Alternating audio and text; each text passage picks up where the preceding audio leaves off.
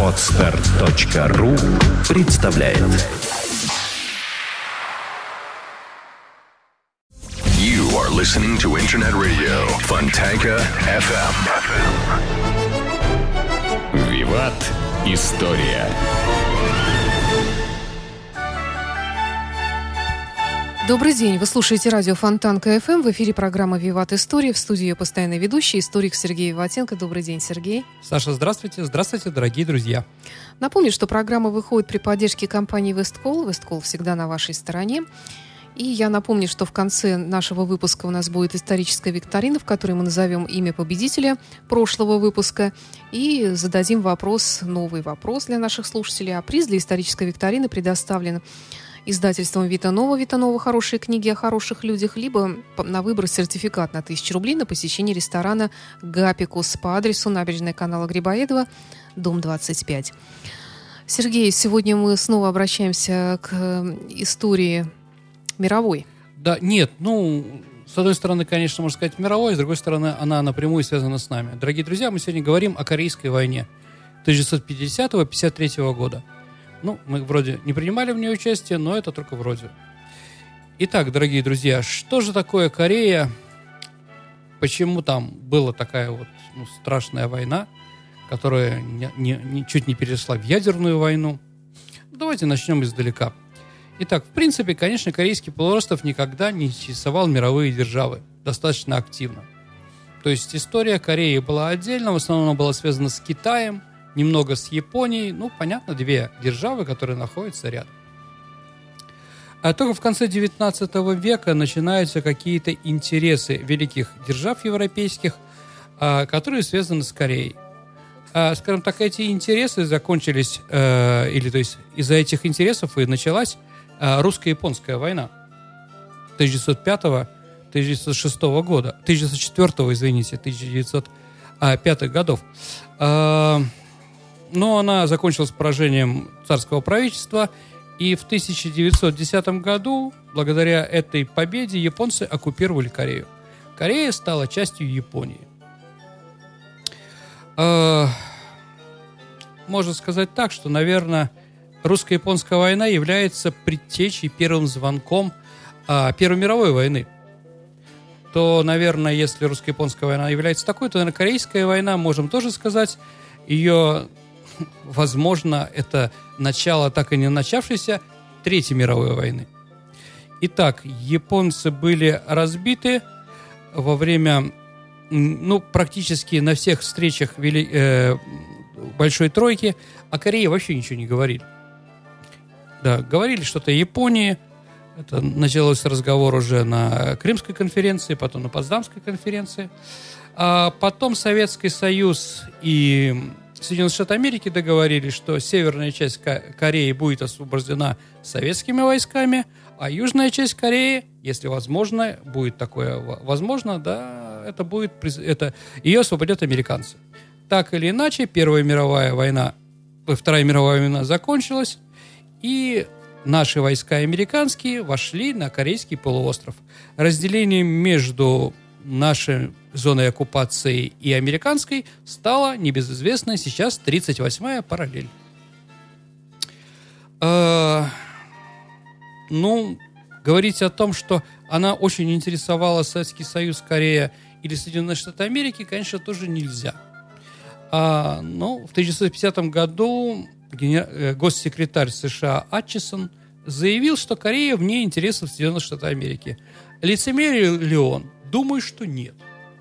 Думаю, что было понятно, что Корея, как бы, пусть она живет как угодно, лишь бы не стала на сторону американцы боялись Советского Союза, а Советский Союз боялся, что станет США. Так или иначе, в 1949 году, об этом у нас говорить не любят, но и мы, и Соединенные Штаты Америки убрали свои войска с Корейского полуострова. Когда, скажем, как волна смыла войска, что же осталось на Гальке, да? А на Гальке осталось два правительства. На севере его возглавляла Трудовая партия Кореи, коммунисты, во главе с Ким Ир Сеном. А на юге, да, Ким Ир Сен был гражданином, гражданином Советского Союза, капитаном советской армии, да, и человек, который в то время э, закончил Харьковское э, господи, пограничное училище. А Южную Корею возглавил гражданин Соединенных Штатов Америки Ли Сын Ман, да. Он был профессором Спринского, э, Принстонского университета. Ну, как видите, да, два, две власти, которые не хотели друг другу уступать. Ну, давайте немножко мы поговорим о Ким Ир Сене. Ну, буквально немножко, потому что понятно, что это как вишенка к любому торту, да, если мы говорим про Корею, про Северную Корею, да. Великий вождь и учитель корейского народа, великий маршал, о который разбиваются волны э, международного империализма, генералиссимус и прочее, прочее, прочее. У него очень много разных, э, скажем так, имен. А Ким Ир Сен родился 15 апреля 1914 года э, на горе Мунгиндо. Извините, 12 года на горе Мунгиндо. А сейчас в любом детском садике Северной Кореи а, детей начинают воспитывать. У них есть, а, значит, картина висит у них на стенке, на которой фанза изображена. И вот в этой фанзе как раз родился Ким Ир Сен. А, вообще, конечно, он не Ким Ир Сен. У него настоящее имя Ким Сон Джу. Ну, опять-таки, это спорный вопрос. Понятно, что в Северной Корее нам скажут, что мы обманываем, но историки склоняются, что вот у него был он Ким Сон Джу. Ким Ир Сен в переводе, да, когда он родился, дорогие друзья, э, дождь, который длился длительное время, видимо, сон, да, э, наконец-то неожиданно остановился и просиял луч солнца, а на Японию налетел э, цунами. Что было понятно, что скажем так, власти империалистической Японии над свободолюбивой Кореей приходит конец. Понятно. Его биография достаточно сложная, ну, как бы, потому что доказательств больших нет. Самая первая фотография, на которой изображен Ким Ир Сен, относится к 1942 году на территории Советского Союза. До этого вообще ничего не было и непонятно. Но если верить источникам, которые нам предлагает Северная Корея, то он достаточно с детства начал бороться против японских захватчиков. А его даже вот арестовали на какое-то время. Потом ему показалось мало воевать только в Корее, он перешел в китайскую границу и возглавил дивизию.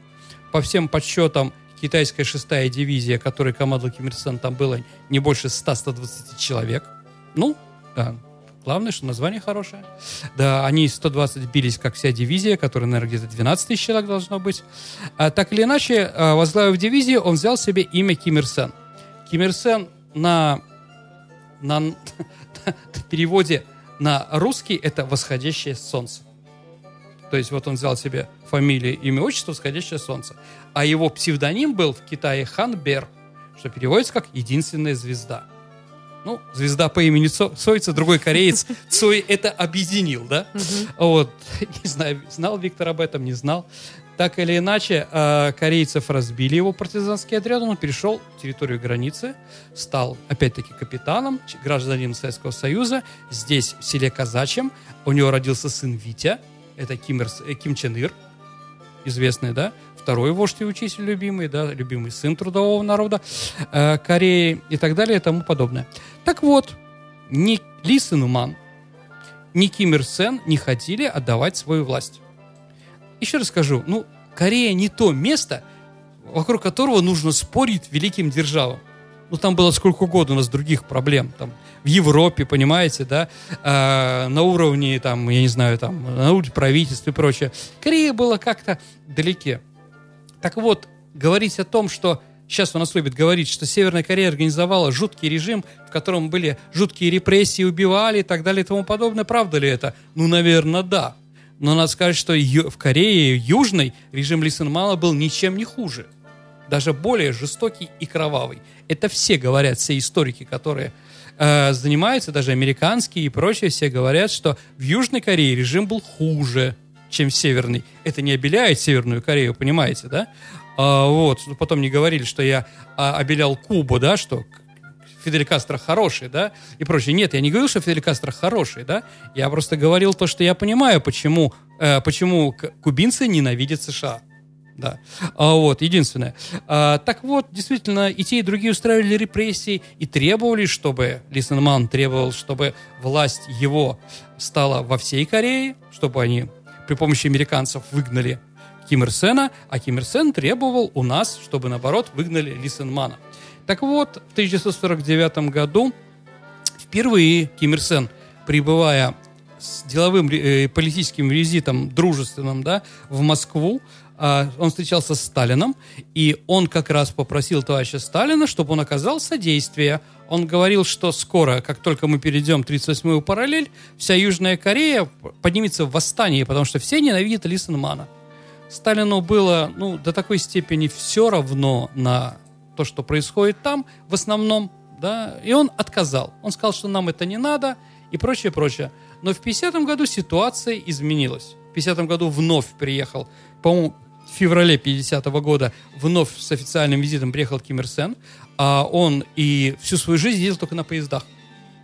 Вот он через всю Транссибирскую магистраль на своем поезде. Он так ездил даже сейчас с Путиным, по-моему, до Да, 94 да. года. То есть он любил очень покататься. А где мне покататься, как по России, по Советскому Союзу? Ну вот. И он как бы уговорил. Почему, спросите, дорогие друзья, в 49 году Сталин отказался, отказал товарищу Киму, а в 50 году согласился с ним.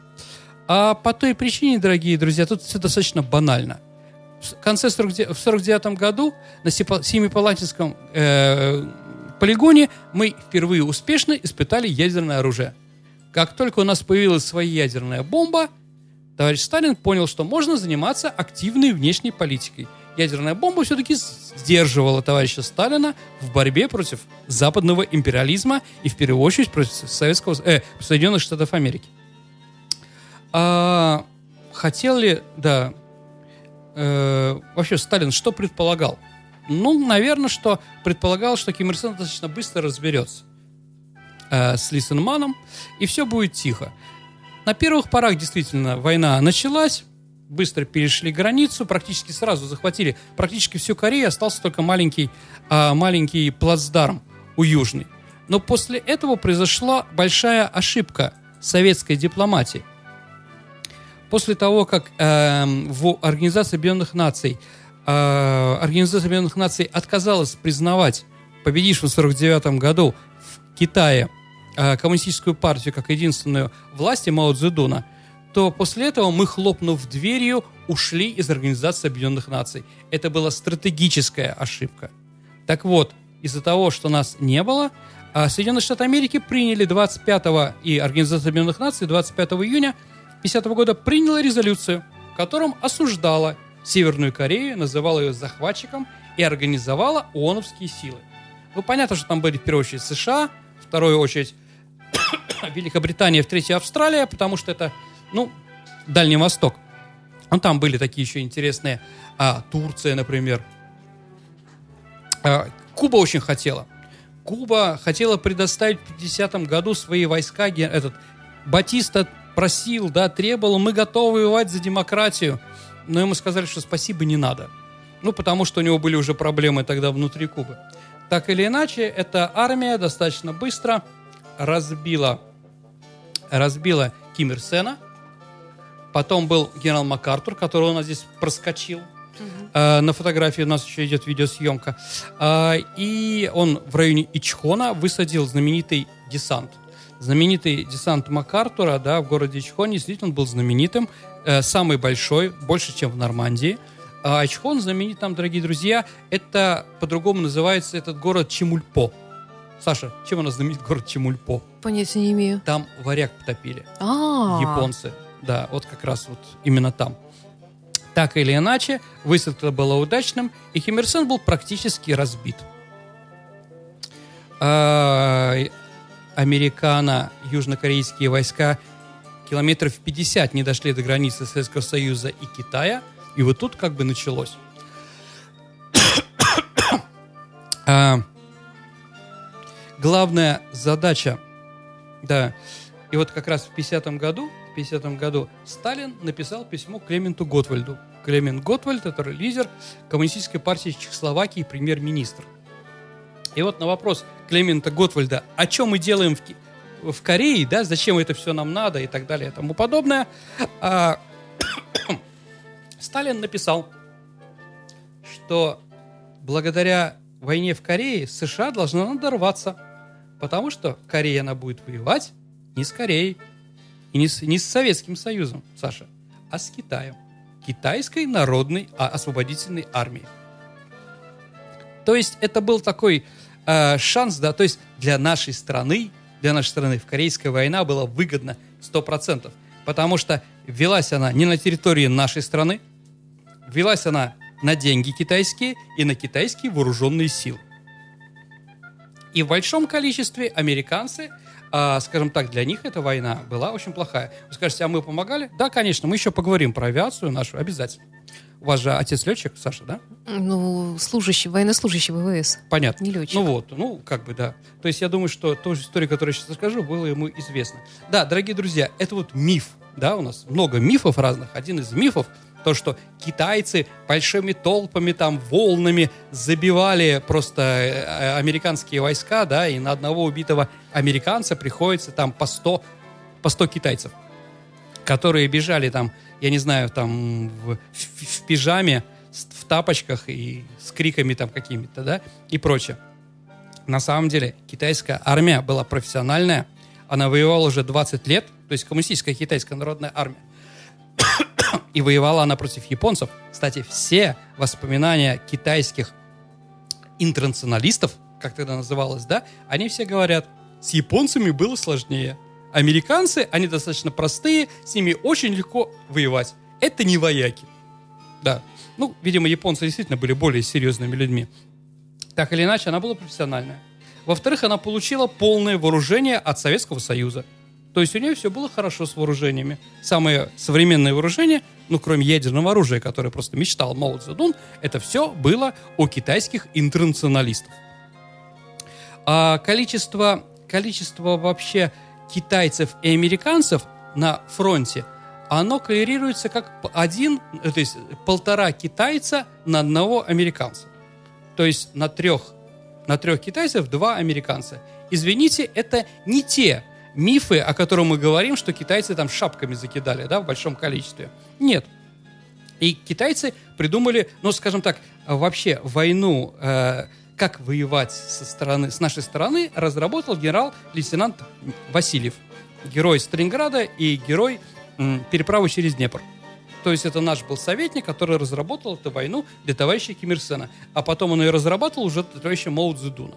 Так вот, китайцы воевали очень профессионально. Они придумали то, что против чего американцы так и не смогли до конца войны что-то научиться сделать. Что они делали? Они воевали не против армии, не против э, фронта, не против дивизии, не против бригады. Они воевали против взвода. То есть китайский батальон, э, как бы, да, вот ему поручается уничтожить взвод. Взвод тут очень компактный. Ночью. А китайцы наступали ночью. А, кстати, тоже интересно, дорогие друзья, вообще по конфуцианству, конфуцианство э, говорит, да, и буддизм, они говорят, что ночью плохие силы, черные и прочее, да, потому что ничего делать нельзя. И вот когда была гражданская война в Китае в 20-30-е годы, а, до появления наших, э, э, э, скажем так, советников, да, китайцы днем воевали, ночью спали. И вот наши приехали и просто вбивали им в головы, вы что, да, этим же надо воспользоваться. И вот китайские коммунисты начали, жутко боялись, я читал воспоминания там наши, нашего человека в Ухане, вот, но начали ночью нападать. Все спят, вот тут нам поперло, да? И тут коммунисты поняли, действительно, они же спят ночью, а мы их атакуем, и с этого момента успехи у, китайцев стали очень большие. Вот, да, и вот эту вот, вот эту схему они, скажем так, применили против китайцев, э, против американцев. Ночью окружает взвод, тихо ползут со всех сторон, окружает этот взвод. У них не... Да, что интересно, а, поймать, э, обнаружить китайцев практически невозможно. Почему? Ну, потому что, например, тропу Хошимина, если вы помните, да, война вьетнамцев против американцев под землей, да, на самом деле это придумали не вьетнамцы, это придумали китайцы во время войны в Корее. А у китайцев, понятно, не было никакой радио... э, не- э, ну, с радио со связью были большие проблемы. Ну, вы прекрасно понимаете, что у китайцев этого не было. А американцы пытались поймать, да, перехватить, переговоры, переговоры, которые китайцы ведут. Ну, как они могут вести китайцы переговоры, если у них нету связи? Ну вот, а э, главная связь была это свисток или горн. То есть это нападение три зеленых свистка, да, э, это на самом деле так и было. То есть китайцы наступали по свистку. Вот они определили, где чего там, да, и они прячутся под землей там, э, закапываются. И вот свисток или горн, и они с этих сторон нападают на этот взвод. Ну, во взводе 30 человек. Нападает 200-300 человек. Ясно, да? И вот так один взвод уничтожили, другой уничтожили, третий уничтожили, четвертый уничтожили и прочее, прочее, курочка, да. И в конце концов они подошли э, к Сеулу снова, взяли на какое-то время, но потом отошли обратно. То есть китайцы воевали очень хорошо. Ну, о нашей помощи, конечно, это в первую очередь наша авиация. Наши самолеты, наши летчики во главе с трижды героем Советского Союза Иваном, Иваном Кожедубом. Иван Кожедуб, да, он возглавлял. А, на территории Кореи мы не летали, мы летали в основном на границе Китая, Китая и Кореи. Центром э, нашим был Порт-Артур, что понятно. Летчиков было, по-моему, 550 всего. Э, э, наши воевали на МиГ-15, немцы, э, американцы воевали на Сейбрах опять-таки, тоже в воспоминаниях наших героев-летчиков там очень хорошо говорится, что после немцев мы просто отдыхали в Корее. Действительно, немецкие асы, они были серьезными. А против американцев, да, ну, они были менее профессиональные. И действительно, мы воевали очень хорошо. Очень хорошо. Э, э, погибло всего 117 наших летчиков, что, по-моему, прекрасная цифра, потому что, да, американцев погибло в три раза больше. И что же произошло? Да, было понятно. А, так вот, Сталин не хотел ни в какую случае, да, несколько раз война застапливалась, потому что и те, и другие понимали, что войну надо заканчивать. Но Сталин не хотел, потому что каждый день, который американцы воевали, да, потеряли не там около 55 тысяч человек, понимаете, да? А мы потеряли, ну, где-то 210, 117 летчиков и еще где-то э, и еще где-то, ну, там советники какие-то, понимаете. Вот, что было, кстати, интересно, что нам было запрещено говорить по-русски. Ну, чтобы себя дислотировать, да? Поэтому, ну, пытались что-то кричать на корейском, пытались что-то на китайском. Но, понимаете, все это заканчивалось, Кожедуб уже приказал материться. С этим проще. Ну, типа, но не на русском, да. Вот. Еще был такой приказ дан, что в плен никак не попадаться. Поэтому, поэтому, скажем так, был негласный приказ не просто, если тебя окружает всех, да, ты должен покончить, покончить жизнь самоубийством. Да, ты должен еще стрелять не в висок, а именно по глазам. Чтобы невозможно было и тебя идентифицировать как европейц, европеоид. Вот, ну, да. По-моему, Стеллинга был такой летчик, он так вот и сделал, да, но он перепутал это. Он, наши корейцы бежали его освобождать, он подумал, что это не корейские, не наши, и как бы застрелился. Так или иначе, война закончилась после того, как товарищ Сталин умер.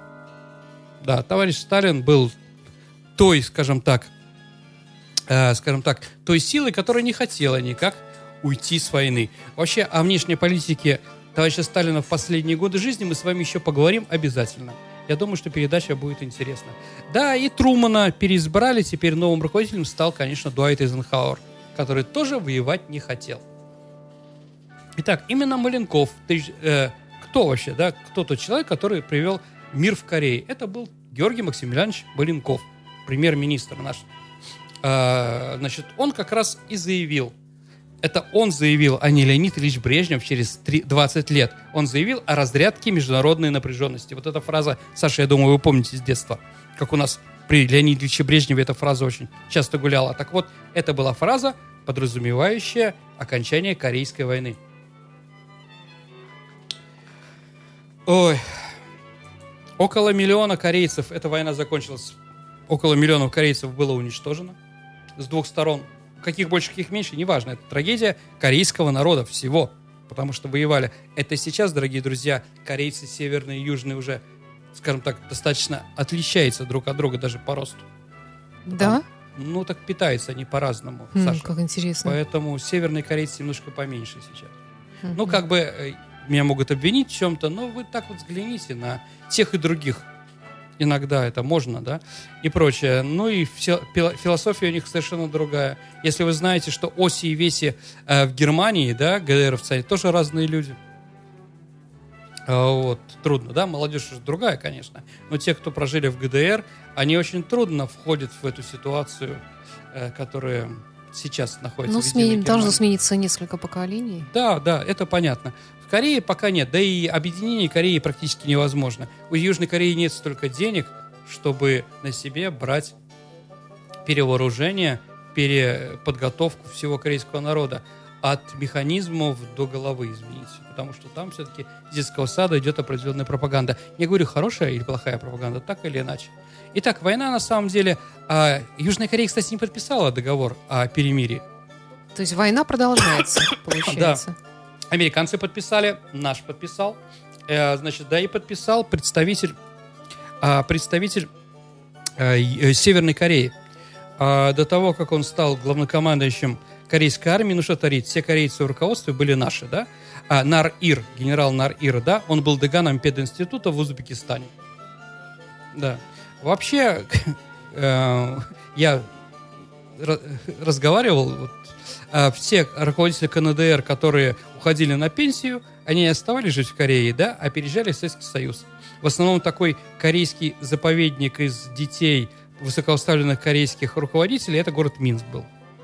Да, у меня, да, как бы у Валентины Голубевой, известного нашего знатока, я был у нее в гостях. Угу. Вот у нее лучшая подружка, как раз такая вот кореянка, которая... Папа у нее, да. Ну, наши были корейцы, понятно. Со всех сторон. Со всех сторон. Вот такая война, которая чуть не привела к, первой, э, к Третьей мировой войне ядерной. Страшно, конечно. А вот, притом, слава богу, что это не произошло. Саша, у нас, по-моему, дедлайн.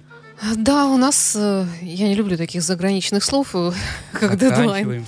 Да, у нас э, время викторины нашей. В прошлый раз у нас был вопрос, помнишь? Угу. Да, в прошлый раз у нас было про Сергея Радонежского, и вопрос был достаточно простой. Кто автор самой известной картины, на которой изображен Сергей Радонежский? Это картина, конечно, Нестерова, да, явление отроку Варфоломею и прочее. Это картина Нестерова. Есть у нас правильный да, ответ? Да, у нас разные варианты были, кстати говоря. Вот один единственный правильный ответ прислал. Что, серьезно? Да. А что там у нас еще? Какие Ой, слушай, я сейчас не буду ну, искать. Ну, Рерих в том Слушайте, числе извините, есть. я не да. хотел, да. Константин Мшанс, Мшацкий. Очень хорошо, поздравляю Наш победитель, Константина да. Шацкого. Я напомню, что призы это на выбор либо книга издательства Витанова, либо это сертификат на 1000 рублей на посещение ресторана Гапикус по адресу набережная канала Грибоедова, 25. И вопрос сегодняшний.